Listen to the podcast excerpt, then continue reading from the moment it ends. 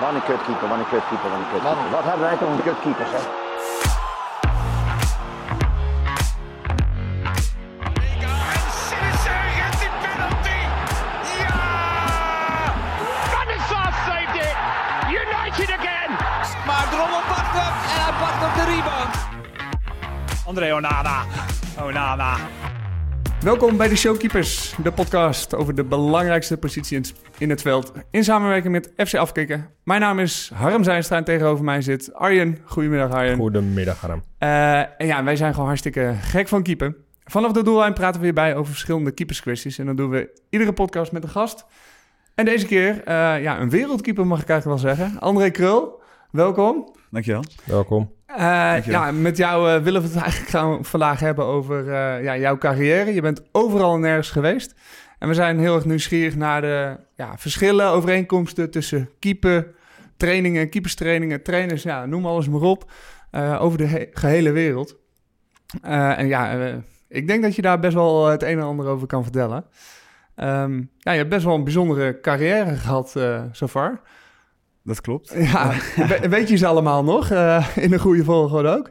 Ja, moet ik ze even opnoemen? Of, Nou, eh, ja, of eh, heb jij het voor je Ja, liggen? ik heb en, het voor me, maar ik... ik, Dan moet ik ik- heel erg gaan nadenken nu, maar nee. Dat moet lukken. Ik ben begonnen bij, bij GSV, niet, niet vergeten, in Groot Schermer. Hartstikke dorp waar ik geboren ben. Toen heb ik tweede in de jeugd van AZ gespeeld. Toen ben ik naar AFC 34 gegaan, amateurclub in Alkmaar. Daar drie jaar gespeeld.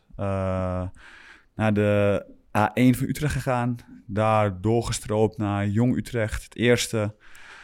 Eh Michel Voorden was toen eerste keeper op dat moment. En ja, eh, dat was een eh, hevige concurrentiestrijd eh, strijd die ik niet eh, kon winnen. Dus ben ik verhuurd geweest aan eh, Telstar een half jaar. Jij hebt wel toch wedstrijden daar gespeeld. Ik kan me wel herinneren dat ik jou wel gezien heb toen. Ik heb, ik heb alleen geen officiële wedstrijden Nee? gespeeld. Dus wel eh, veel oefenwedstrijden, maar geloof ik iets van 60 keer op de bank gezeten heb. Bij het eerste in officiële wedstrijden, maar nooit eh, Hm.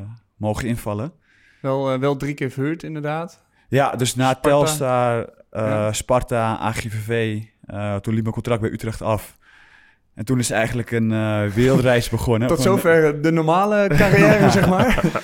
Ja, dus ja, niet alleen een wereldreis, maar ook een reis door, door Nederland. Ehm, eerst Malta bij Vallet heb ik gespeeld. Eh, daarna Colombia.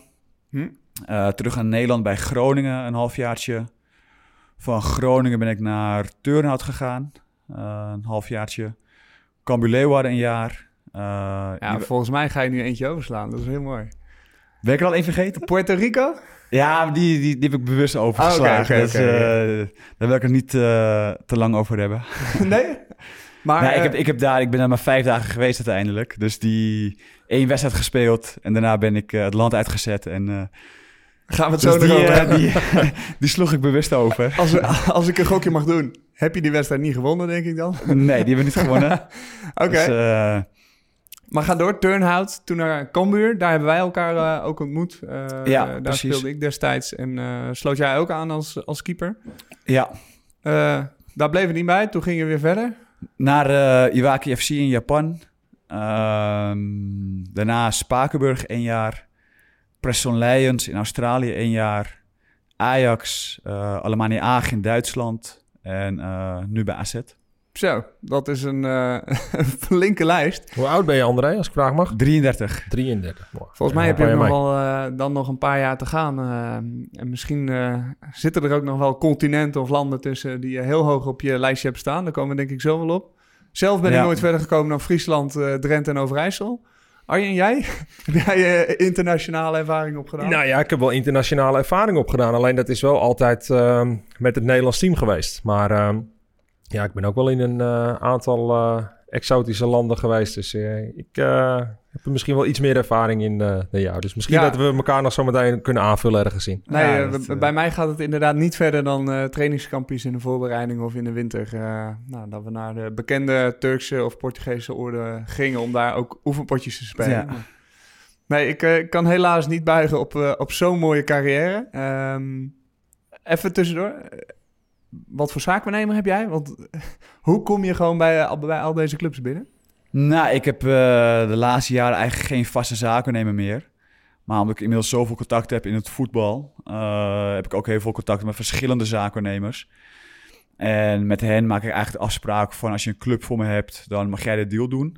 Ehm, ook van ja, als een club niet betaalt, dan betaal ik zelf uh, de zaakwaarnemer voor de, voor de deal. Ehm, dus ja, eigenlijk is het meer, heb ik zelf een heel groot netwerk opgebouwd. En is eigenlijk ook steeds via andere mensen gegaan. Hm. Ehm, omdat ik er nu van overtuigd ben met mijn carrière en met wat ik wil. Ik wil inderdaad nog wel even doorgaan en nog een paar uh, buitenlandse avonturen meemaken. Dan geloof ik er niet in dat één zaakwaarnemer mij daarbij kan helpen per se. Is dat misschien Maar- ook direct wel een tip, zeg maar, voor nou, misschien eh, luisteraars, keepers... die zeggen, ja, weet je, zo'n lijstje, zo'n avontuur... eh, dit is ook iets wat ik wil. Zelf eh, eh, ja, die handschoenen oppakken? Ja, ja, ja, 100%. Ik denk als je, kijk, als je een goede zaakwaarnemer hebt, die goede contacten heeft, dan helpt dat heel erg natuurlijk. Maar één zaakwaarnemer zal niet net zoveel contact hebben als vijf zaakwaarnemers. Dat is Nee, hartstikke die hebben logisch. altijd hun specialiteiten waar in welk land ze wel zitten en waar niet. Dus dat, eh, ja, het is logisch dat je dan gewoon met meer Ja, contact ja. hebt. Ah, ik zit er zo al, eh, over na te denken. Eigenlijk is het, als je zeker zo'n carrière voor ogen hebt... of, of deze avonturen wil meemaken... eh, ja, dan is één zaakwaarnemer misschien wel een remmende factor eigenlijk. Ja, dat, dat kan zeker. En eh, een ander voorbeeld, ik ben via eigenlijk eh Jip Bartels, een eh, oud teamgenoot van mij bij Utrecht, ben ik, eh, die is toen naar Australië gegaan. Hij was een van de toptalenten van Ajax, drie keer zijn kruisband gescheurd. En hij had zoiets van, ik wil nu gewoon een voetbalavontuur meemaken, want door mijn blessures haal ik de top niet meer. En hij heeft toen geloof ik iets van eh 200 mensen aangeschreven via LinkedIn en andere kanalen. Uiteindelijk is hij toen via een Australische zaakwaarnemer naar Australië gegaan. En ik heb Jip toen gecontact van... Hey, eh, kun je mij in contact brengen met jouw Australische zaakwaarnemer? Dus het is ook wel iets Ja. verder dan alleen zaakwaarnemers zoeken. Maar het is wel... ehm, kijk, ik heb veel ervaring nu in het betaald voetbal. En ik ken heel veel mensen. Dus het gaat ook vaak via via. Dus het is wel een kwestie van je nek uitsteken, contacten aanboren. En dan, eh, ja... Ja, en ze zullen ook onder, ongetwijfeld natuurlijk weten dat je voor dingen open staat. Dus als er wat te sprake komt, joh, iemand kent die trainer, die zit daar en daar. En die zegt, ja, ik heb eigenlijk wel een keeper nodig. Dan ja, als kunnen we andere even bellen. 100%. Als ze Ja. jouw cv zien, zullen ze niet denken van... joh, die is eh, onhaalbaar in die zin. Eh, die stapt het vliegtuig niet, hè? Volgens mij eh, zit jij er al in voordat ze überhaupt een, Ja, eh, ja, voordat nee. je een contract hebt gezien. Dat, dat is ook zo. En eh, een ander voorbeeld is dat... ik heb contact met Tom Seintvliet. Dat is ook eh ja, een echte, echte avonturier. Die is bondschaps geweest van onder andere Oeganda, Zimbabwe, Jemen. En nog een... Hij is nu, als ik het goed zeg, bondschaps van Gambia. Ehm, ik heb onder andere zijn boek gelezen en ik heb contact gezocht. Eh, ik heb eigenlijk volgens mij gewoon op Facebook opgezocht, bericht gestuurd, eh, een keertje gebeld. En via hem heb ik weer nummers gekregen van Afrikaanse zaakwaarnemers. Dus dat is een ander voorbeeld van, ja, je moet creatief zijn. En eh, als je zoekt, dan, eh, dan vind je wel uiteindelijk. ja, en je moet er dus voor openstaan en inderdaad eh, bereid zijn gewoon om... eh, ja, gewoon altijd je koffer te pakken en eh, het volgende Ja. avontuur in te stappen. Ja, Ik heb trouwens wel, dat hoorde ik jou ook zeggen, LinkedIn, die heb ik wel de laatste twee jaar al een paar keer voorbij horen komen bij wat verschillende jongens. Die echt via een eh, LinkedIn-account of een filmpje daarop, dat die echt aan een, aan een club gekomen zijn. Ja, ja. Er zijn meerdere voorbeelden van inderdaad, ja. En eh, ja, het, blijkt te werken. Ik denk dat het wel eh, veel energie kost. En dat je ook heel veel contacten daar vindt die uiteindelijk totaal niet bruikbaar blijken te zijn. Ja, dat denk ik ook. Alleen uiteindelijk als je... Ja, precies dat ook. Maar ik denk dat je uiteindelijk als je... eh, ik heb het zelf ook aangemaakt en meer van... Ik ben er niet heel actief eh, in geweest dat ik echt heel veel mensen ging aanschrijven. Maar uiteindelijk denk ik als jij 50 mensen aanschrijft... dat er wel eh, twee goede tussen zitten die Ja. wel Ja. verder kunnen helpen. Dus eh, ja, dat kan zeker helpen. Ja, nou, ik weet uit mijn periode ook nog wel. Ik kreeg regelmatig wel van die berichtjes op eh, LinkedIn, meestal inderdaad. Eh, viel, eh, we zijn op zoek naar een keeper in eh, nou, een of ander Wild Westen land. Eh, ik stond er toen minder voor open, maar waarschijnlijk als hetzelfde berichtje eh, bij jou in de inbox was gevallen, eh, ja, was jij eh, die kant op gegaan. Ehm, dus ja, dat is inderdaad wel een, een manier, zeg maar. Een zaakwaarnemer is inderdaad een manier. Maar volgens mij kun je zelf heel veel... eh, ja, ja, Ook gewoon al eigenlijk een beetje in actie zetten, zeg maar. ja. Eh, ehm, vanaf je achttiende volgens mij eh, zijn net bij FC Utrecht. Mhm. Ehm, toen een aantal keer verhuurd geweest. En toen ging je dus eigenlijk ja, je internationale carrière in. En ik ben wel even nieuwsgierig, zeg maar, als je terugkijkt op die tijd.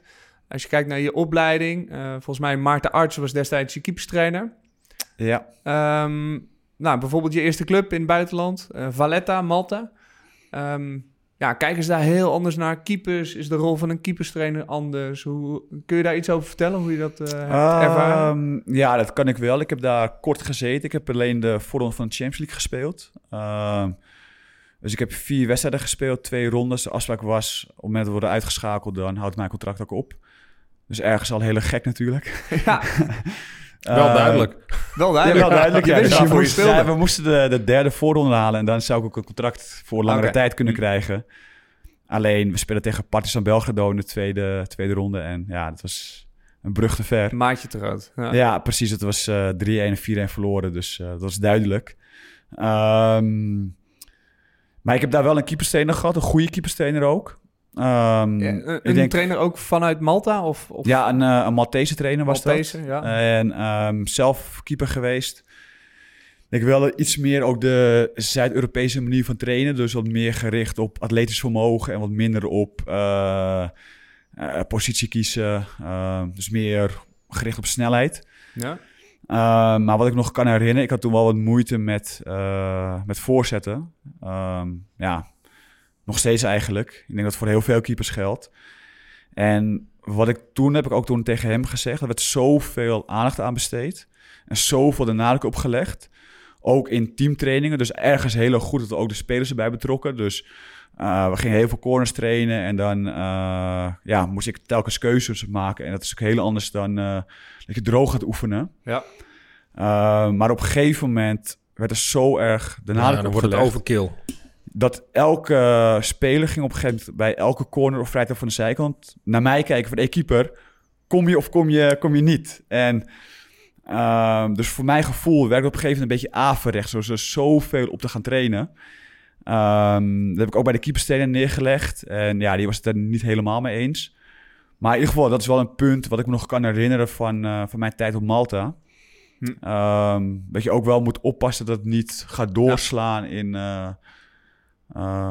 ja, dat het Ja, averechts gaat werken ja, inderdaad. ja, En precies. je noemde ook al van ja, deze keeperstrainer, een manier van trainen was toch al iets meer Zuid-Europees of misschien ook wel Zuid-Amerikaans. Mhm. Eh, veel op eh, atletische skills, snelheid, misschien een klein beetje techniek, maar niet of nauwelijks tactiek. Nee, klopt. Moeten we dan een beetje denken aan die filmpjes die we misschien de afgelopen jaren een beetje voorbij hebben zien komen van een Keila Navas die nou, even een koprol doet, eh, over het touwtje springt, onder het touwtje door en dan een bal pakt? Eh, Ja, ja niet, niet, het was niet zo extreem. Dat heb ik later in Colombia wel meegemaakt. Hm. Ehm, maar wat ik zei, ja, veel minder tactisch. Dus echt gewoon bezig zijn, snelheid, eh, reflexen, duiken, afzetten, springen. Eh, dus dat is al een, een verschil met hoe wij in Nederland over het algemeen trainen. Want als je daar een, een kleine schets van kan geven, hoe train je in Nederland? Nou, een, klein, een klein voorbeeld is wel een oefening bijvoorbeeld. ehm, die we bij Ajax regelmatig deden, is dat je ehm, bijvoorbeeld de trainer gooit een bal in het doel. Je staat zelf achter een pop. En die kan rechts of links komen. Eh, komt hij rechts van jou en je pakt hem, dan kom je over naar links. Ja? Waarvan je een schot van punt 16 krijgt, eh, die overal op doel kan komen. Dus heb je wel iets van reflex erin zitten, maar daarna overkomen, positie kiezen, schot. Ja. Dat, ik denk dat dat wel... Ja, meer de gecombineerde oefeningen, zeg Een maar. gecombineerde oefening inderdaad, ja. Dus wel... Ik vind dat zelf de lekkerste oefening. Dat wel iets van eh, snelheid in zit. Ehm, maar voornamelijk ook gewoon veel positie kiezen en schot verwerken. Ja. Ook Een stukje meevoetballen zit er vaak nog wel bij. En daar hebben ze... Ik in Colombia heb ik denk ik nooit op eh meevoetbal getraind. Ik heb daar zelfs nog nooit een eh positiespelletje mee gespeeld. Dus dat is wel een heel groot Ja. verschil. Was het geen wat? Je had dan wel gewoon helemaal geïsoleerd? Of eh, zat er wel in, in combinatie met team wel, eh, wel wat bij? nee, nee, nee, nooit gedaan. Altijd We zijn nu geïsoleerd. inmiddels in, Ja. in Colombia aanbeland, inderdaad, volgens mij. Eh, de club, Ja. nadat je Malta verlaat, dus na die vier wedstrijden. Mhm. Ehm, zeg ik het goed? Boyacá Chico? Ja, klopt. Ah, Helemaal, mooi, helemaal goed. eh, Maar Mooie- hoe- ik ben wel even benieuwd hoe je, hoe je daar dan terechtkomt. Vanuit Malta vandaan naar, eh, naar Colombia. Eh, dat was toen toevallig wel via dezelfde zaakwaarnemers gegaan. Ehm, dus ik had toen wel nog een vaste zaakwaarnemer in Nederland. En hij had contact met een andere Nederlandse zaakwaarnemer. En die had contact met eh eerste trainer van Valletta. En hij had ook contact met een Mexicaanse zaakwaarnemer. Die had weer contact met de Colombiaanse club. Eh, filmpjes doorgestuurd en Oké. uiteindelijk ben ik Ah, op basis mooi, man. van filmpjes ben ik eh, erheen gegaan. En eh, dan ga je daarheen. Eh, wat, wat kom je tegen? Wat voor club was eh Boyacá daar- Chica? ja, Chico? we- weet je, daar kan ik echt heel lang over vertellen. Heb ik al vaak over verteld. Maar eh, de eerste keer dat ik daar aankwam, ik zal me beperken tot, tot de eerste training. Ehm, ik kwam aan in het stadion en van tevoren had ik wel een, een, een bepaald beeld in mijn hoofd. Ik heb, moet eerlijk zeggen dat ik nauwelijks research gedaan heb. Niet even Eh, eh, gegoogeld? Nou, ik heb eigenlijk, ik had, eh, ik wil dus, ik ben er nog steeds niet geweest, maar ik wil heel graag naar de Amazones toe. Dus het eerste wat ik gedaan heb, is kijken hoe ver het van de Amazones was. dus ik ging op Google eh, Maps ging ik kijken en ik ging scrollen, zeg maar. En ja, dat was gewoon nog steeds heel ver weg. Dus eh, Ja? dat, is, dat, is, dat is wat ik, wat, ik, eh, wat ik gedaan heb. Ik heb wel even gekeken hoe, eh, hoe het zat met de criminaliteit. En de plek waar ik zat was gewoon helemaal veilig. Dus het was geen, sowieso geen probleem. Ook een van de veiligste plekken van, van heel Zuid-Amerika. Ik zat ergens in, ja, in Boyacá, de provincie Boyacá. Dat is in, in het midden van de, van de Andes. Waar mensen nog op een ezelsje rijden. En heel vredelievend eigenlijk.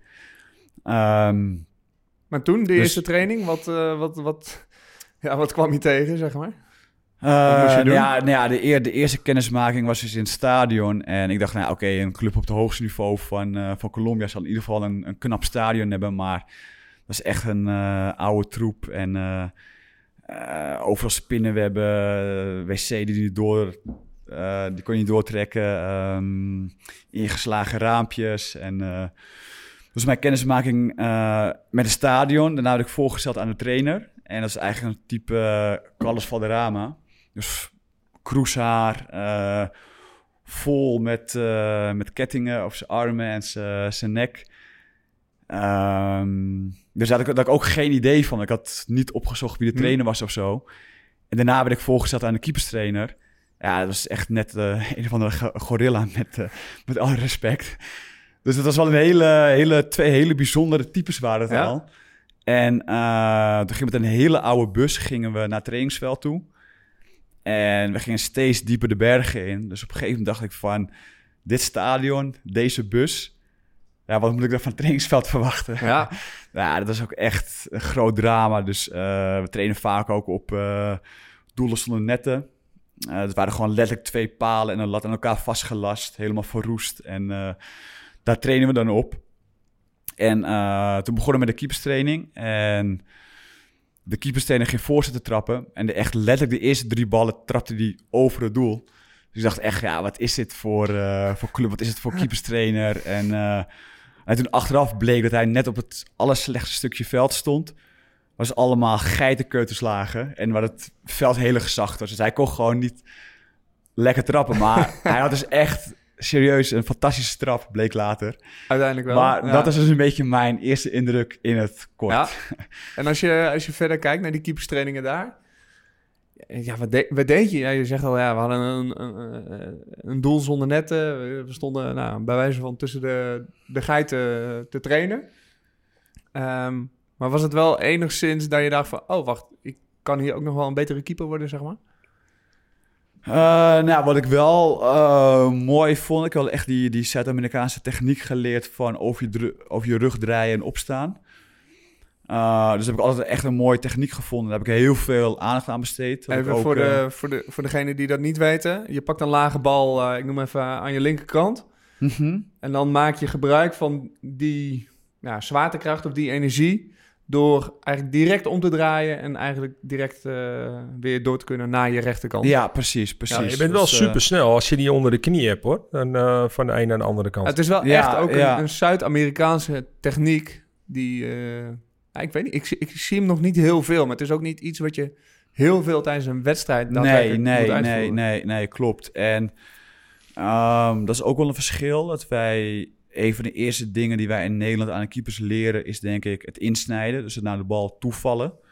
En eigenlijk, als je dat goed doet, dan lig je naar voren toe. En dan is het heel erg lastig om over je rug Ja. terug te draaien. En de keepers in Zuid-Amerika die vallen meer zijwaarts. Eh, en val je in het uiterste geval achterwaarts, dan lig je al een beetje op je rug. En dan is het Ja. makkelijker om die draai te maken. Dus ehm, ik heb er wel moeite mee gehad, maar ik vond het zo'n mooie techniek. Dat ik het wel echt... ja, ik tuurlijk. thuis had ik een oud matras liggen dan. En was ik elke, elke keer thuis ook aan het oefenen op die draai. En eh, Ja, dat, dat is Ja. wel heel erg mooi. Eh, Maar ga je dan ook de discussie, af de discussie, maar ehm, eh, geef jij dan ook eh, in dat geval feedback aan die keeperstrainer van joh, wij doen het in Nederland op, op die manier? Want feitelijk, als je, als je natuurlijk niet insnijdt en opzij gaat, mis je reach over het algemeen om hem, om hem te pakken. Of heb Ja, je dat dan ja, zo klopt. gelaten? Of ga je daar dan wel gewoon de discussie eh? Eh, ik ben wel eens de discussie aangegaan. eh, ook met de hoofdtrainer, maar het was echt kansloos. Ja, En, eh, Kansloos inhoudelijk of ook qua communicatie? Want dat is natuurlijk ook nog wel een ding in het buitenland. in het begin zeker qua communicatie. Dat ik gewoon, ja, ik sprak nog geen Spaans. heb ik eh, wel redelijk snel geleerd. Dus de communicatie verliep eerst via de dokter voornamelijk, die, eh, die goed Engels sprak. Dus ja, de eerste maanden eigenlijk ga je sowieso niet echt een discussie aan. Je moet aan alles wennen, de taal leren, eh, eh, de cultuur leren kennen. En Je geeft je ook dan ook daadwerkelijk helemaal over aan dat wat de trainers aanbieden. En ja, je gaat gewoon. Eh, ja, uiteindelijk wel. In het begin was ik nog wel eigenwijs. Of eigenwijs, ik weet niet of het het goede woord is. Maar meer in de zin van, ik ben eigenlijk het level Utrecht was ik gewend. En in één keer was het... Alles was anders, weet je. Dus qua omstandigheden, het veld waarop we trainen, wat ik net al vertelde... ehm, ja, we doken echt gewoon letterlijk in de, in de koeienvlei ook. Er liepen gewoon koeien over het veld heen als wij niet trainden. Soms ook als we wel trainden, maar dat is weer een ander verhaal. Maar, ehm, dus in het begin denk je van... Ja, ik ga hier niet duiken, weet je. Je- Alles in je Ah, zegt van... ik los het dit, wel op met ja. mijn voetenwerk, hè? dit, ja, precies, weet je. Dit, dit, dit, dit kan niet. Ook kei en keihard het veld. Eh, ik kan me nog herinneren dat ze een keer hadden ze het veld... gingen wij ergens anders trainen... Om, omdat ze het, ons trainingsveld konden opknappen. Als er wat zand opgegooid. eh, maar gewoon echt met kiezelstenen die gewoon... Ja, eh, hoe kan ik het beste... Knikkers, ja. Gewoon, Ja. Bijna vuistdik waren, zeg maar. En ik echt dacht van, ja, hier ga ik niet op duiken. Of dit, dit kan niet, weet je. Alles in je zegt van, dit... Maar dit... er waren ook andere keepers, neem ik aan, bij zo'n eh, Ja. club, bij zo'n eerste elftal. Mhm. Wat, die, die gingen gewoon? Dat Die, dan- voor, voor, voor hun was het normaal, weet Ja. je. Dus ik kwam echt, was, voor mij was het duidelijk het probleem. Was van, ik was een andere standaard gewend. En als je naar een veel lagere standaard gaat, ja, dan moet je aanpassen. Ja, Ehm, maar dan ben ik wel zo'n iemand dat als ik eenmaal ga, dan eh, kan ik ook wel echt doorheen gaan. Dus als ik eenmaal over het dode punt heen ben, ja. dan ga ik ook gewoon. Dan, dan boeit het niet meer dat je door de koeienvlei duikt of dat je op een keihardveld eh duikt. Ehm, dus Ja, dat- dus het, ja, uiteindelijk, eh, an- anders, anders trek je het ook gewoon echt. Als dat niet in je zit en nee, je dan, nee, houdt vast aan je klaar. standaards, dan, Ja. Dan, ja, dan moet je gewoon weggaan. dan moet je En, niet naar de Andes in de Colombia gaan vertrekken. Maar Nee. dan moet je hier keurig netjes op een eh, mooi geprepareerd eh, veldje of kunstgrasveldje. ja, ja, en dat ik er wel zo in dat voor mij alles beter is dan kunstgras. Dus Ja, nee, ja, zeker. Ik bedoel dat. eh, ja, eh, volgens mij in Nederland eh, zijn we daar misschien wel een beetje in doorgeslagen en komen we er nu een klein beetje op terug. Maar mhm. ehm, Ja, ja, Ik hoor wel verhalen uit Duitsland dat het daar juist weer steeds meer ook gaat worden, hoor, kunstgras. ja, nou ja, goed. nou, ik, daar kan ik wel op inhaken. Want, Jij bent ook eh, natuurlijk in Duitsland Ja, ik heb in. Duitsland gevoetbald. En bij ons, bij eh Alemani Agen, werd echt kunstgras gehaat. Echt tot in de diepste vezels van de spelers en de Ja. trainers haten ze kunstgras. Dus wij hadden twee kunstgrasvelden, die echt dramatisch waren trouwens. En we hadden één trainingsveld, een grasveld. En hoe slecht het ook was, lagen soms echt gewoon plassen en je zakt echt tot bijna tot je enkels in de modder weg. Maar we trainen altijd op, dat, op het gras. We, Ja. zijn, we hebben Ja. nooit op kunstgras getraind. Wel grappig, hè? Aken, dat, Alemania Aken, volgens mij nou, ligt het zo'n beetje aan de Nederlandse grens. Ja, ja, klopt. Even een paar kilometer verderop zit je misschien in, eh, bij Rode JC. Ja, waar, Maas- waar- Maastricht. Ja, eh, precies. Met, met kunstgras. Roda met kunstgras, inderdaad, ja. Ja, ja, ja, dat is toch wel eh, ja, een dingetje. In Colombia zat je dus nou, tussen de koeienvlaaien en, en kiezelstenen. Je geeft je, nou, zeker in de eerste maanden over zeg maar, aan nou, de grillen of nou, de visie in ieder geval van zo'n Ja, keeperstrainer. Kun je daar iets over zeggen? Werd er, werd er, een, beetje, ja, werd er een beetje gestructureerd getraind? Of, of, of ja, elke dag eh, werden, werden er wat ballen op je afgevuurd? Hoe? Eh, ja, voornamelijk de laatste wel eigenlijk. Dus in het begin, dat, dat, dat merk je wel bij, bij meer trainers. Dat in het begin is alles nog wel gevarieerd, zeg maar, voor je gevoel. Ja. Want je doet nieuwe oefeningen. En Ja? maar ja, op een gegeven moment kom je er na een paar maanden wel achter dat eigenlijk dat het... Dat potje op is. Dat, Dat, ja, dat, Dat, dat het zich steeds gaat herhalen, zeg maar. Ehm, maar we hebben ook wel echt, echt leuke oefeningen gedaan. Hele andere oefeningen dan we hier doen. Dus ehm, ik heb laatst bij AZ ook eh, training gegeven. En ook wat oefeningen, wat Colombiaanse Ja? oefeningen Kun je, kun je gebruikt. één En- voorbeeldje geven, zeg maar, eh, die, Ja, eh, die heb je dus onthouden? Ehm. misschien omdat je hem nou, misschien ook goed vindt of interessant vindt. Ehm, ja.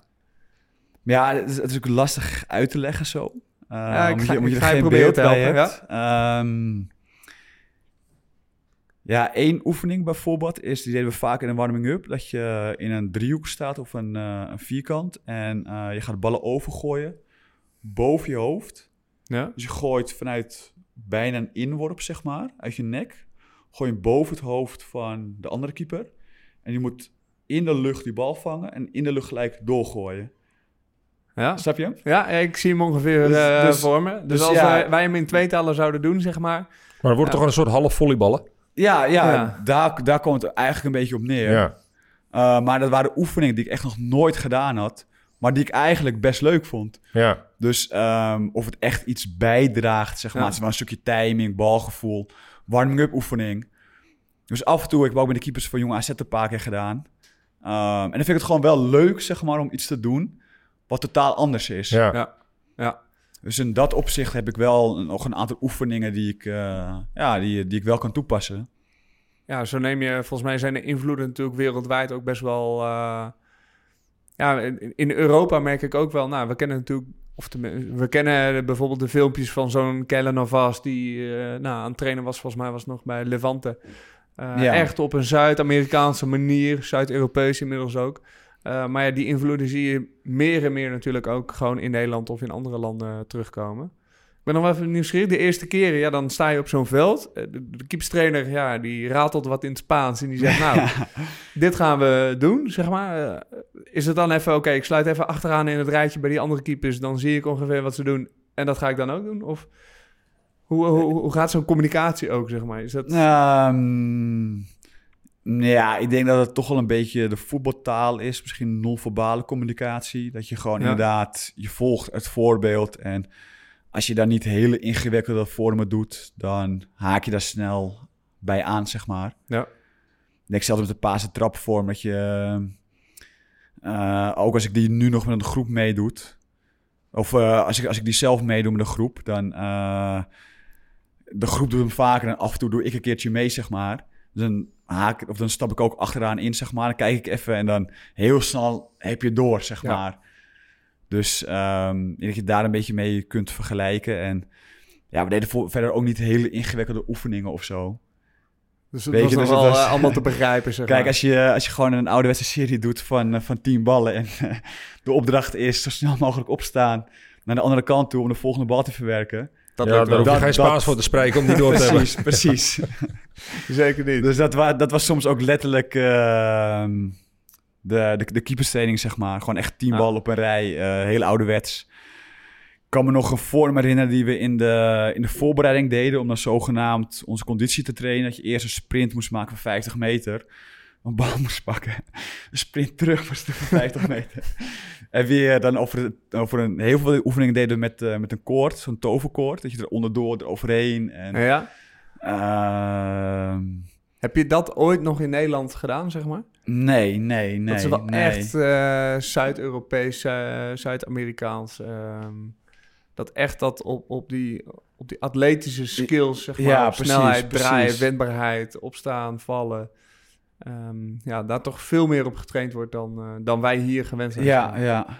Ja, wel ehm, mooi. Volgens mij, in Colombia heb je daar toen ook, zeg maar, de, de CONCACAF Champions League gespeeld? Of was dat, Nee, eh, dat was met eh dat was een Puerto Rico. Mono Puerto Rico. Ja. Ja, tussendoor zit daar FC Groningen.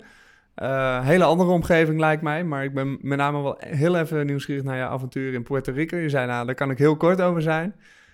Ja, of ja, ik, ik, ik kan er ook heel lang over, eh, over vertellen. Maar, Eh, nou ja, wat wel, eh, ja, ik, ik heb daar, ik ben daarheen gegaan via een zakennemer. Diezelfde Mexicaanse zakennemer die mij naar Colombia gebracht had. Ja. Ik had al wel wat negatieve ervaringen met hem, maar ehm, op dat moment had ik ook geen andere opties. Dus ik ben er toch heen gegaan. Eigenlijk voor het eerst dat ik, ehm, dat ik ook gewoon echt een slecht gevoel erbij had. Het toch maar gedaan. Meer op basis van ja, verstand misschien. Van, Ja, ja, dan heb je in ieder geval een club. Eh, dus heb ik wel heel veel van geleerd. Maar eh op het moment dat ik mijn contract getekend had... en ik dus naar Puerto Rico zou gaan... Toen pas zei de zakennemer van... Oké, één dingetje nog. Als je het land inkomt... dan moet je wel tegen de douane zeggen dat je op vakantie gaat. Want je hebt nog geen... Ja. Anders mag je geen... eh, je hebt nog geen werkvergunning, dus dan mag je geen wedstrijden spelen. Ehm, dus ja, ik kwam het land binnen en het was al heel erg verdacht dat ik mijn ticket terug had voor vier maanden later. Dus als je op vakantie gaat, ja, waarom blijf je zo lang? Ja. En Het is een eiland, volgens mij heb je die binnen Die heb- vier dagen wel gezien, ja, zeg maar. ja, ja, Ja. klopt. Meestal ook maar drie maanden dat je zo'n vakantieticket dan eh, ook kan hebben, geloof ik. Nou ja, het is een toeristenvisum, dus misschien Oh. zeg ik het verkeerd. Misschien was het wel... eh, maar in ieder geval met een toeristenvisum mag je geen wedstrijden spelen. Nee. Wel Dus mooi, dan- mooi dat, dan- dat je daar dus al druk mee bent of mee bezig bent, zeg maar. Eh, ja, in je buitenlandse avonturen. Dat dat nog een beetje de, de schimmigheid is of de mythe die er een beetje omheen hangt. Dat je nou, ook dus tegen zulke dingen aan kan lopen. Ja, precies, precies. Maar je kwam binnen, nou, even een verhaaltje Ja, ophangen ja. bij de douane. Ja, ik, ik kom hier om het mooie land... eh, Ja, dus, het, dus uiteindelijk zeg maar kwam ik het land nog wel binnen. Eh, toen speelden we uit in Mexico voor de CONCACAF Champions League. ja. Dramatische wedstrijd, 6-1 Van, midden, midden Noord-Amerika is dat? eh, ja, ja zo? klopt. Dus we Ja. speelden tegen eh, Amerika, wat de winnaar was van eh, het kampioenschap het jaar daarvoor. Ja, Dus ja, vergelijkbaar met de Champions League hier. Ja. Dus dat was gewoon de topclub in eh, Midden- en eh, Noord-Amerika. Eh, dus kansloos verloren met 6-1. Maar dat was uit, zei je. Dat is uit. Dus we Ergens waren in Mexico? In Mexico. Ik moest het land weer in daarna. Dus ik stond al geregistreerd in het systeem natuurlijk. Dus toen Ja, kwam ik het land ook niet nog meer met in. je, met je trainings, eh, trainingspak eh, Ja, van, je, van je club Ja, ik hoor jou zeggen uit, dus ik zat al gelijk te Bayern denken. Ik denk, eh, hey, wacht FC. even, hoe ga je dan eruit en er weer in? Maar dat... Vertel, ja, dat, dat, dat, klopt dat, dus. dat, kon dus niet. Dus Daar ging ik, mis. eh, daar, daar ging het mis. Daar ben ik eh, vastgezet en eh, teruggestuurd naar Nederland. Zonder spullen ook, toch? Of dan, of niet? Eh, de club heeft nog wel spullen gebracht, maar het was niet helemaal compleet. Dus ik heb, Je mist een paar schoenen, handschoenen. Ja. dacht, nou, die, die zijn nog wel bereikbaar. hier. ja, ja, ja, inderdaad. En ik heb nog wel... Ja, het moest echt voetbalinhoudelijk zijn, maar dit is denk ik wel echt een, eh, nog wel een leuke anekdote om te vertellen. ja, ga je gang. Dat, eh, over, over de keeperstraining gesproken. Dus er was een keeperstrainer daar. Ehm, en ik had eerst twee keer getraind. De derde training eh, was de dag voor de wedstrijd tegen Amerika. Dat we, Eigenlijk ook wel bizar. Kun je het hier voorstellen trouwens, even tussendoor. Dat je bij een Champions League club drie dagen van tevoren binnenkomt. Je traint twee keer. En je moet keepen. En je zegt, Ja, nou, ja. Champions League, en- eh, succes. Ja, en, en wat het nog mooier maakt, is dat we, we vlogen dus. Alleen we moesten via Panama vliegen. Met een tussenstop van zeven uur ongeveer. Dus dan zaten we dan met z'n allen eh, op het vliegveld. We kwamen midden in de nacht aan en de volgende dag moest je gelijk spelen. Ja, genieten. Dus het was geen, geen allerbeste voorbereiding. Alleen, ehm, dus die dag voor de wedstrijd hadden we al anderhalf uur getraind. En de keeperstrainer had volgens mij autopech of iets.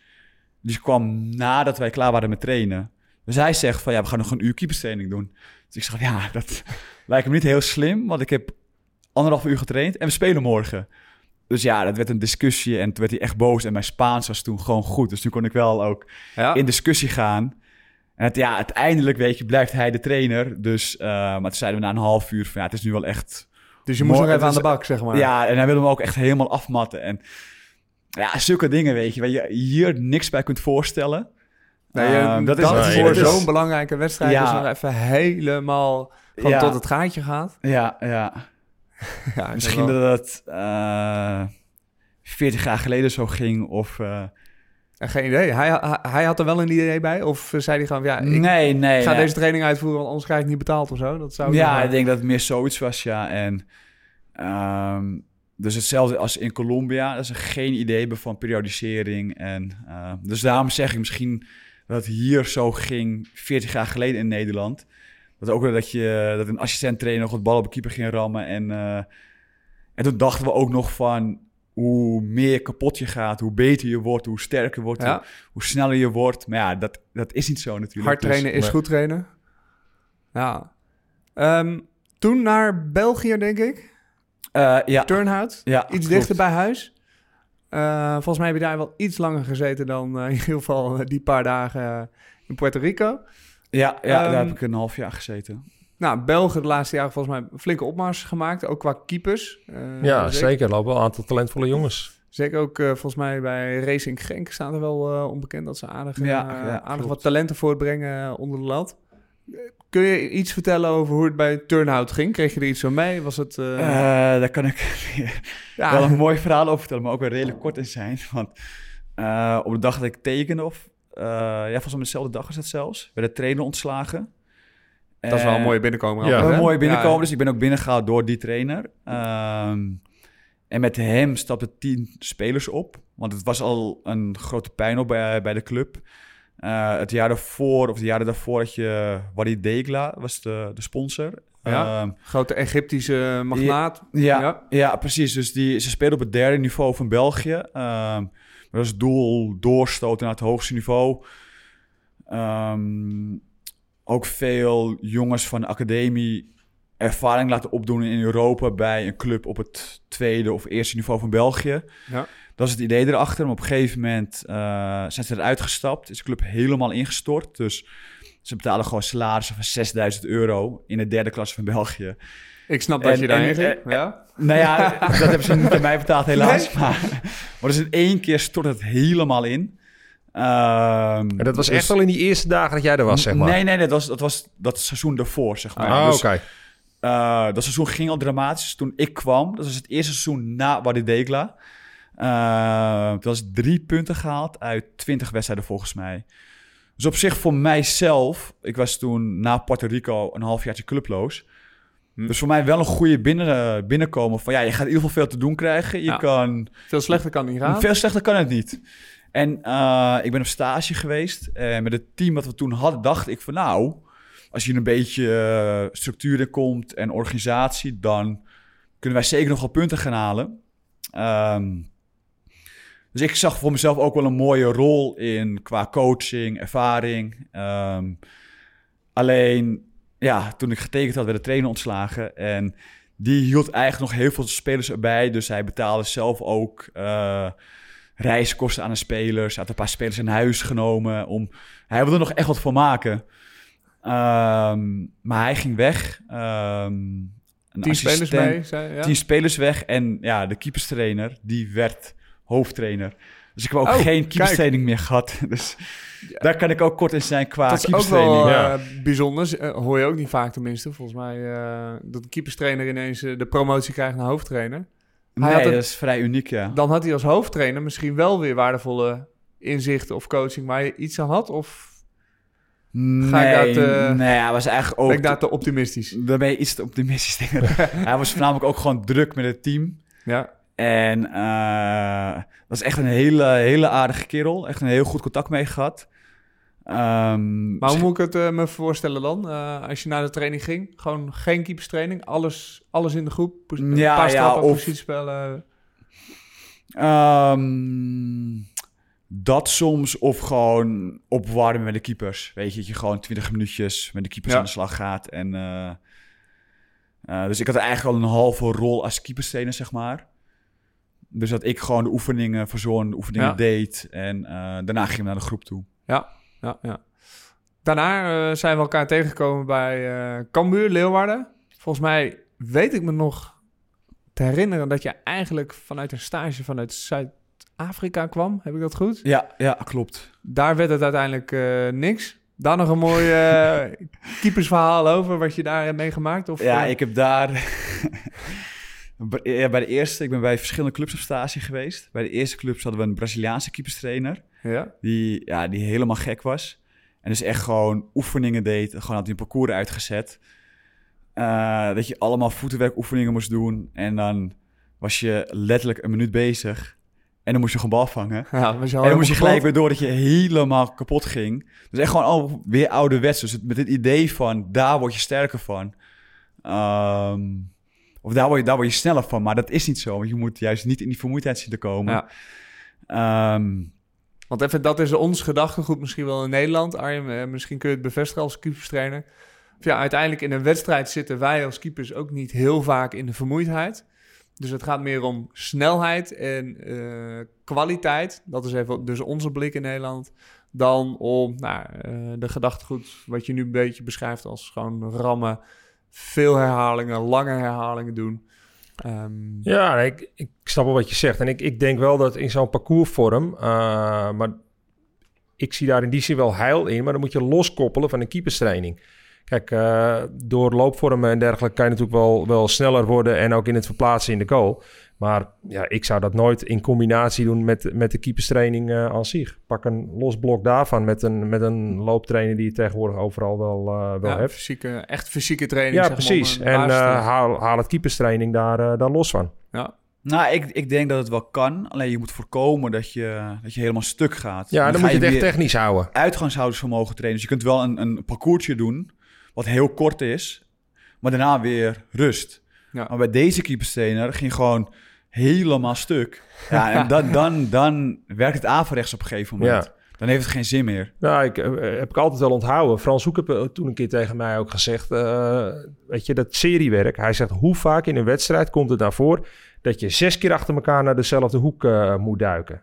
En dat heb ik altijd wel onthouden. Ik dacht van, ja, dat is natuurlijk ook gewoon zo. Ja. Dan kan je het beter maar gewoon technisch. Want ja, Ja, een twee, hooguit een driedubbele bal... ja, Ja, die klopt. komt misschien één, twee keer per jaar komt dat voor. Ja, nee, eh, zeker weten. Ja, daar dachten ze dus in Zuid-Afrika nog even net wat anders over. Ja, en dat ik later nog een Zambiaanse trainer bij een andere club. En die eh, legde zoveel mogelijk ballen neer. eh, die hij kon vinden. Dus alle ballen die in de buurt waren, legde hij neer.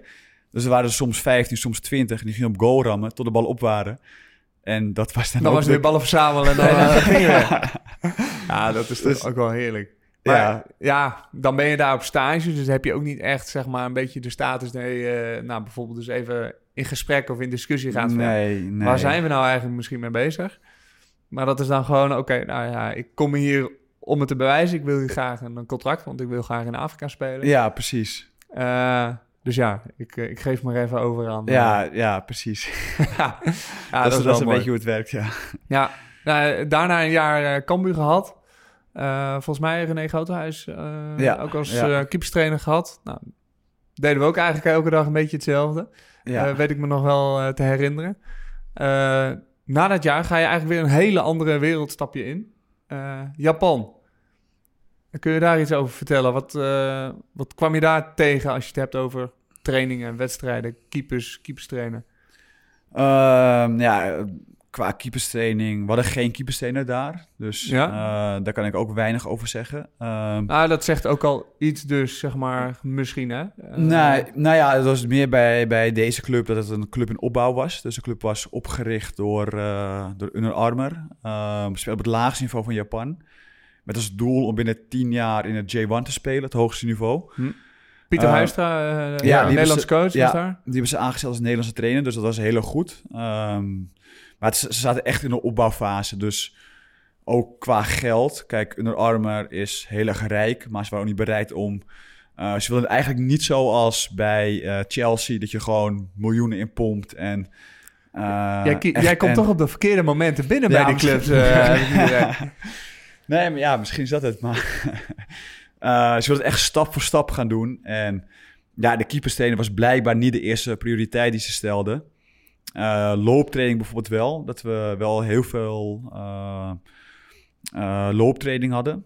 Hm. Dus dat kregen we voor hem eigenlijk Maar- boven, boven keeperstraining. Echt gewoon lopen, En, lopen als... nou ja, of ik zeg het misschien verkeerd. Ehm, we hadden wel een looptrainer die af en toe langskwam, één keer in de week. Maar meer fysiek, dus eigenlijk meer krachttraining. Dus de trainingen, we begonnen om acht uur in de ochtend. En hadden we vaak eerst twee uur kracht, buiten op het veld ook. Omdat er nog geen vast eh, trainingscomplex was. Hm. Eh, dus was het echt letterlijk eh, spullen ophalen van een locatie in een busje. Spullen uitpakken, krachttraining doen. En na de training weer spullen het busje in. En dus hadden we vaak eerst twee uur krachttraining. en daarna nog ja, een uur groepstraining op het veld, gewoon veldtraining. Of soms anderhalf uur om anderhalf uur. Maar ja, geen keeperstrainer. Dus eigenlijk was ik daar ook een soort van, eh van keeperstrainer. Daar was jij ook Eh, weer in de lead, zeg maar, om... Nou ja, eh, of je wel, ofwel jezelf bezig te houden samen met de andere keepers... ofwel nou, echt aan de slag te gaan. Ja, ja precies, gasten. precies. En wat wel mooi was, je twee hele leergierige keepers had. Twee jonge gasten. Japan, Dus bij de Japans... Twee, ja, twee Japanse keepers. En dus wat we vaak afspraken is dat we dat we het gewoon om en om deden. Ik had wel daar min of meer de leiding in. Maar eh, ik kon ook gerust een training aan hun overlaten. Zij gewoon ook dat de training serieus gingen voorbereiden, erover gingen nadenken. En Ja, het zijn over het dat- algemeen hele gedisciplineerde jongens, hè? Ja, ja, ja, is niet normaal. Dus eh, dat kon je gerust aan hun overlaten. En eh, eh, ik, de- ik denk sowieso dat het voor, ook in Nederland, dat het voor keeperstrainers heel goed kan zijn om soms een training aan de keepers over te laten. En dat je daar wel in bijstuurt. Ja. En dan kijken waar ze zelf mee komen. En eh, dus in ieder geval zelf gaan nadenken over bepaalde oefeningen, waarom ze het ook doen. Ja, Ehm, Wat wil je verbeteren? dus- Hoe ga je het dan doen? ja, ja, dus je zou een oefening kunnen doen voor wat je zegt tegen keeperstrainer zegt van nou oké, weet je, jij moet het verbeteren in eh, één op één. Ehm, Ja. of, of dat je dat gewoon nog ineens zegt, maar je zegt gewoon oké, weet je, dat, dat is bekend bij de trainer en ook bij de keeper van één op één moet je verbeteren. Maar dat je gewoon zegt van hé, hey, morgen doe jij de training, mag jij een oefening bedenken en dan kijken waar die mee komt. ja. Komt hij dan met één op één of gaat hij dan een oefening doen gewoon met op goal schieten waar hij eigenlijk al heel erg goed in is? En Ja. dat is wel interessant om dat Zeker, zo ja. keepers dingen te laten ervaren. ja. Ik hoor al een eh, goede keeperstraining in wording eigenlijk eh, hier. Ja, nou ja, hij heeft inmiddels al wel ervaring opgedaan. Ja, In precies. ieder geval eh, door Ja, zijn ja. avonturen. Want ja, hij moest gewoon soms dus gewoon het overnemen, omdat er ja, eh, simpelweg geen keeperstrainer was. Ja, precies. Maar hoe lang heb je daar gezeten in Japan? Een half jaar. Want wat is daar nu eigenlijk de status van? Want ik kan me wel goed herinneren dat ze dat toen, hè, dat huis er daar naartoe ging, dat ze, dat ze het op wilden bouwen, maar ik ben de draad eigenlijk kwijt wat daar nu de situatie is. Eh, ze zijn vorig jaar gepromoveerd naar de JFL. Dus de overgangsklasse van eh, amateur naar prof. Dus dat is het vierde niveau van Japan. oké. Dus dat is een, hier, dus ze zijn nu denk ik in de middenmoot ongeveer. Uh, mochten ze nu kampioen worden, dan gaan ze naar de J3 toe. Ja, En dan word je echt, dat wordt een serieuze oké. En profcompetitie. zit Huistra daar nog of niet? Eh, nee, die is ook weggegaan Oké. na een half jaar. Hebben ze inmiddels een Dus weet je? Of, ingekomen. eh, Ja, dat vroeg ik me dus net al af. Maar Ja. ik, ik, ga, ik ga het... eh, je gaat dan nog even ik, checken. ga, ik ga het uitzoeken, ja. ja, we Ja, ik hadden het er net benieuwd. wel over. Frans Hoek is volgens mij nu wel actief bij de Japanse bond. Ja, Ehm, dat is eerder ook bij andere bonden geweest. Ook in Polen weet ik nog wel. eh, Nederland natuurlijk. Eh, dus wellicht eh, nou ja, ga je ook wel verandering zien daar. Eh, als we het over keepers hebben. eh, in Japan.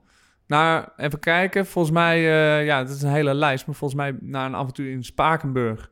ben je uiteindelijk naar Australië gegaan. Ja, klopt. Preston Lions FC. Ja. Hoe, nou ja, eigenlijk dezelfde vraag. Keeper in Australië, is dat anders dan keeper in Japan of eh, Colombia? Dat was het zeker, omdat het gewoon... Ik speel op het derde niveau. dus daar is het eh, een beetje Engels voetbal. Heel fysiek. Kick and rush. Kick and rush, ja. Veel, veel hoge ballen, lange ballen erin pompen. Eh, ik, ik moest ook wel veel, veel, veel uitkomen. Ook bij hoge ballen. Omdat je in Nederland op een ja, hoe hoger niveau, hoe beter ze worden geschoten. Dus vaak bij vrije trappen kun je al niet komen. Ze zo scherp worden aangesneden. Alleen daar was het gewoon een lange, hoge peer. Er zit een bakje zand aan die bal, dus Ja. je kon er ook even lekker in Ja, klimmen. ja, precies. Dus er werd er echt, soms echt ingekleund bij me. En, eh, dus dat is wel echt een, eh, een, een, een groot verschil. Nou, over inkleunen gesproken. Ik ken jou al als keeper die nog wel eens eh, nou, niet helemaal ongeschonden uit de strijd komt. Eh, heb je daar een beetje overleefd? Of, eh, Ik, eh, ik heb het overleefd. Ik ben niet geblesseerd geweest. Dus dat is, eh, nou, dat, is denk ik een compliment voor iedereen daar. ook voor jou. Maar inderdaad, je zegt wel, ja, dit, dit was dus een heel ander voetbal dan dat ik gewend was of eerder heb meegemaakt. Ja, ja, klopt, klopt. En qua keeperstrainer hadden we een Macedonische keeperstrainer. Dat was een eh, oud international, echt een fantastische kerel. Echt helemaal gewoon, heel erg puur, weet je. En Hm? eh, misschien ook wel een beetje stereotype Macedonisch, dus rauw. Eh, Oké? Dus eh, recht voor zijn raap. En, maar gewoon echt het, het hart op de goede plek. En gewoon echt een mooie kerel. Maar ja, ik praat dus ook echt op het derde niveau. Dus ik kan het ook niet vergelijken met het hoogste Nee, niveau in. Australië. Dat het ongetwijfeld zullen daar professioneler zijn, beter zijn.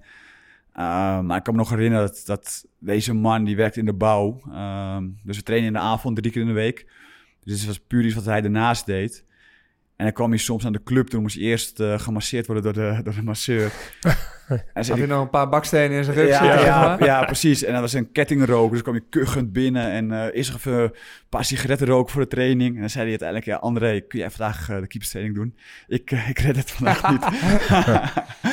dus dat is een beetje hoe het ging. Maar tegelijkertijd was hij het wel. Deed ook wel gewoon echt hele leuke andere vorm. Weer heel veel op snelheid ook. Oké. Okay. Dus ik denk toch ook wel... Uh, dat het niet alleen Zuid-Amerika is of Zuid-Europa, maar ook wel, ik denk ook wel toch het Oostblok, ook wat ja. meer op fysiek, uh, meer op fysiek en snelheid. Ja. En dus ook wel echt leuke vormen gedaan. En eigenlijk hadden we daar wel een, een vond ik, een goede combinatie. Um, we hebben net al gehad over die series. Dat, dat Arjen jij ook zei van, ja, wanneer krijg je zes ballen in de wedstrijd? Ja. Maar ik, ik, tenminste als ik voor mezelf praat, ik weet hoe dat voor jullie is, vind ik soms ook wel lekker juist om even stuk te gaan. Ja, joh, en, zeker. Weet je, dus, Ja. dus dat, dat element moet je denk ik ook niet vergeten. Dat het soms ook gewoon lekker is. Ja, eh, volgens mij eens. Het is soms ook lekker om even stuk te gaan, om even eh, heen en weer te vliegen in die, in die goal. Ik zit wel te denken aan misschien wel... ehm, hey, jij schetst net van ja, het is Zuid-Europees, Zuid-Amerikaans. trainen op eh, ehm, atletische skills, op, op eh, veel op techniek. Is dat iets waar we misschien in Nederland misschien te weinig aandacht aan, aan, geven? Ehm, ja, dat, dat denk ik wel. Dat denk ik wel. Ik heb wel het idee dat het nu, naarmate de tijd voordat uh, dat je het wel steeds meer ziet gebeuren. Omdat er ook wel een nieuwe groep jongere keeperstrainers aankomt die, uh, die daar wel hun ogen voor open hebben. Plus het feit dat met uh, YouTube, Instagram en dergelijke is de wereld Ja. ook een stukje dichterbij geworden qua, qua dat soort dingen. Maar ehm, ja, ik, het, het, het is nog wel redelijk traditioneel misschien hier. Alleen er zijn wel gewoon mooie dingen wat, uh, wat je daarin uh, goed toe kan passen. Ja, ja dat, dat, dat geloof ik ook. En, dat zeg je denk ik ook wel terecht. Um, um, ja, de wereld is natuurlijk een stukje dichterbij gekomen met alles, alle kennis die we vanuit de hele wereld natuurlijk uh, tot ons kunnen nemen. Zeker. Um, laatste land waar, waar je bent geweest, Duitsland. Volgens mij uh, ook een kort avontuur. Uh, ik had nog één vanuit... vraagje tussendoor, ja. sorry, maar ja. daar was ik even nieuwsgierig naar. Ik, je dus bij Spakenburg gezegd. Heb je de derby ook gespeeld of niet? Uh, nee, helaas niet, want wij speelden toen tweede divisie. Ja, en IJsselmeervogels derde divisie. Klopt, het heb even los van elkaar gezeten, dus daar was ik even benieuwd naar. Ik heb uh, wel een paar goede bekenden van mij die bij beide hebben gespeeld. Ik ben er wel een paar keer geweest, maar dat was uh, zo'n happening op zich. Ja, ja dus die, die, heb ik helaas niet gespeeld. Nee. Um, nog heel even terugkomend op het verhaal van net, zeg maar, over Australië. Dat we wel een goede combinatie hadden tussen...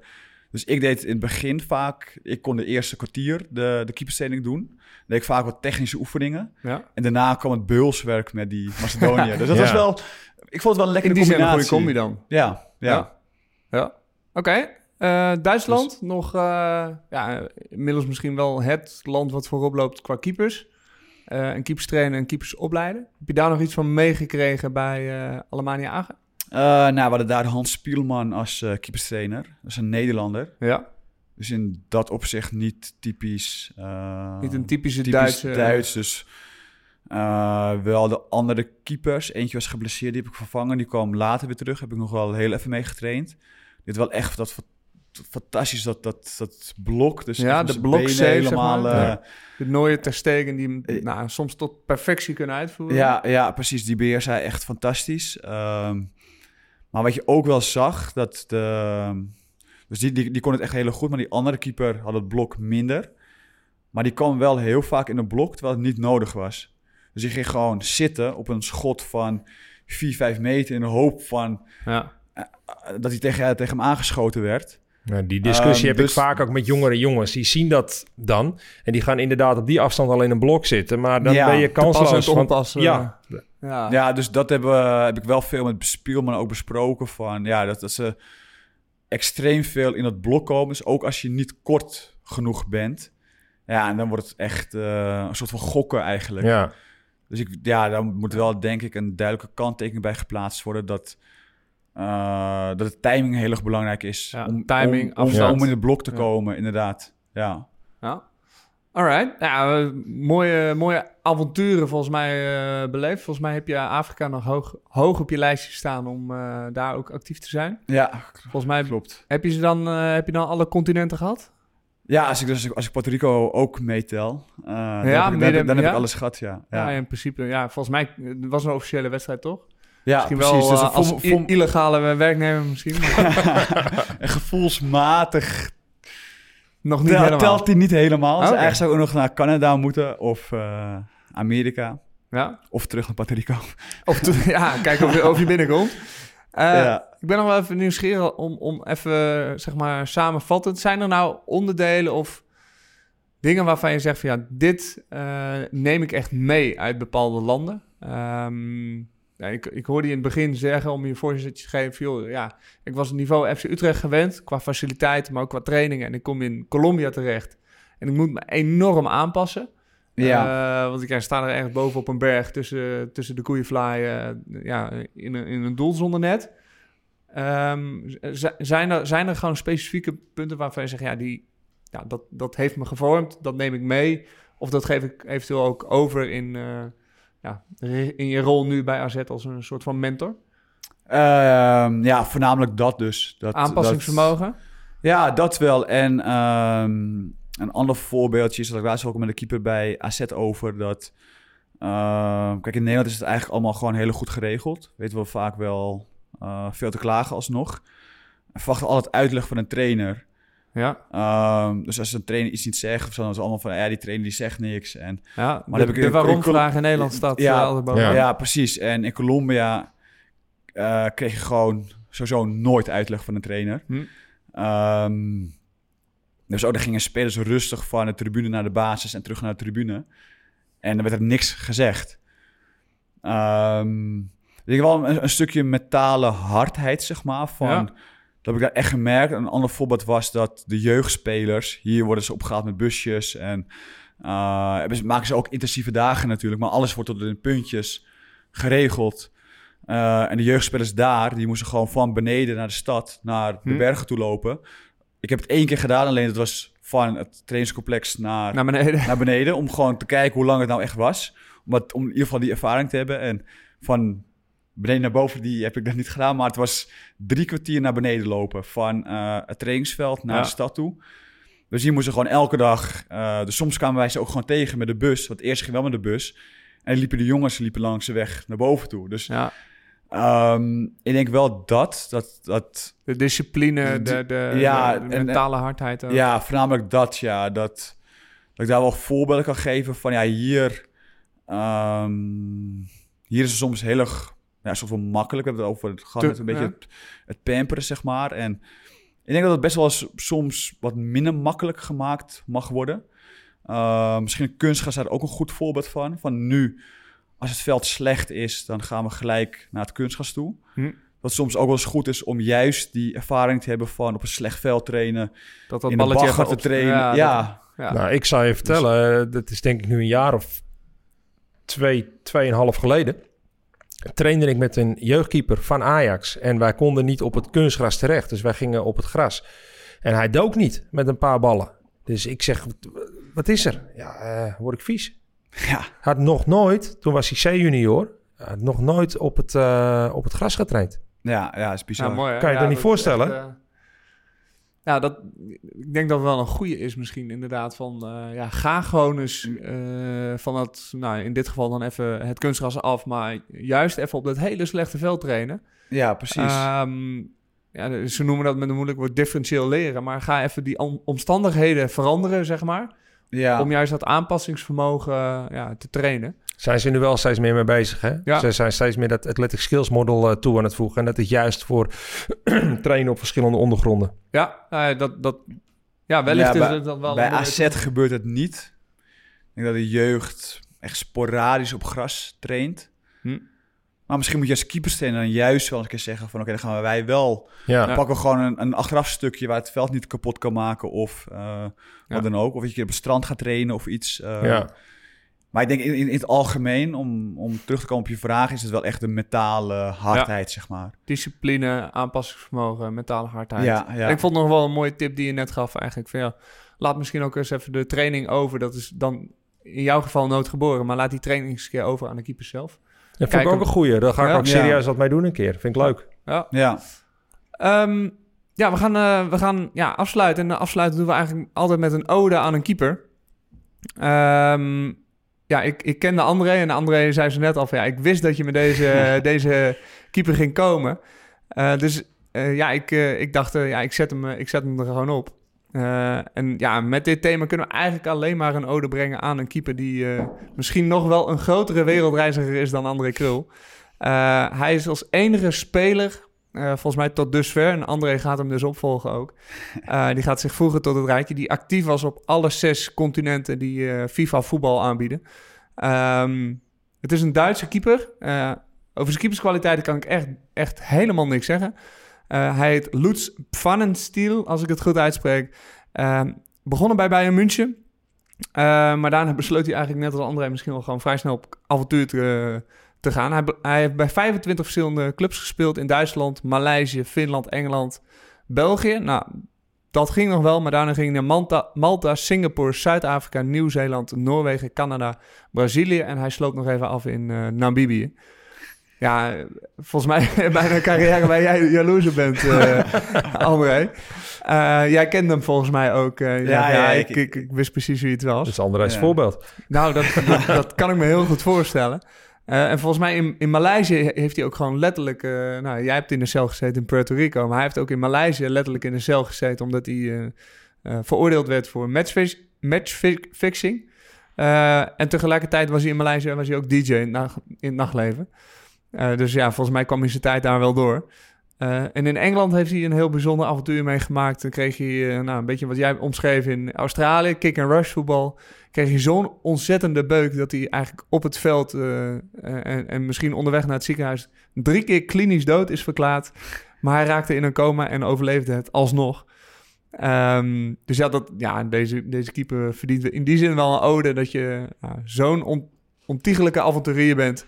Eh, en zulke mooie avonturen hebt eh, meegemaakt. Mocht je er meer over willen lezen, staat een heel mooi artikel van hem op, eh, op VI, ooit opgeschreven. En hij heeft ook een biografie uitgebracht, en dat snap ik wel. Ja. Eh, de Unstoppable Keeper, wel in het Engels of Duits eh, te, te, te vinden. Hoe oud is hij ongeveer nu? Hij is nu eh, ergens volgens mij in de 40. Ja. en hij Oh. is ook eh, technisch directeur geweest bij Fortuna Düsseldorf. Hij zit volgens mij nu ergens in Amerika. Dus volgens mij houdt hij nog niet helemaal op met... eh, Nou, dat is al redelijk recent dus. ja, ja, ja, ja, zeker. Ja. Dus eh, ja, een mooie, bijzondere keeper. En eh, ja, die vinden we altijd leuk om daar een kleine ode aan te brengen. Ehm, ja, dit was hem weer eigenlijk, de aflevering van de Showkeepers. André, enorm bedankt voor jouw ja, mooie verhalen en ook je leerpunten die je meenam ja, vanuit alle, alle andere landen. Hopelijk voeg je daar nog een paar mooie avonturen en mooie landen, dan wel continenten aan toe. Om eh, misschien eh, deze, deze Lutz achterna te gaan als, als keeper, als speler die actief is op alle continenten. Eh, momenteel nog bij AZ, maar ja, wie weet waar het vervolgjaar gaat brengen. Dankjewel voor, voor dat je hier als gast wou zijn. Jullie bedankt voor het luisteren. Ehm, heb jij nog tips over wie je te gast wil hebben of wie, welke thema's je willen, eh, wij moeten gaan bespreken? Of heb je nog een mooie ode aan een keeper die wij mogen voordragen? Laat het ons vooral weten. Dat kan via Twitter, uh, Harm Zijnstra en Arjen. Jouw Twitter. Het Arjen Nederland. Kijk eens. Nou, uh, dankjewel voor het luisteren en uh, tot een volgende keer.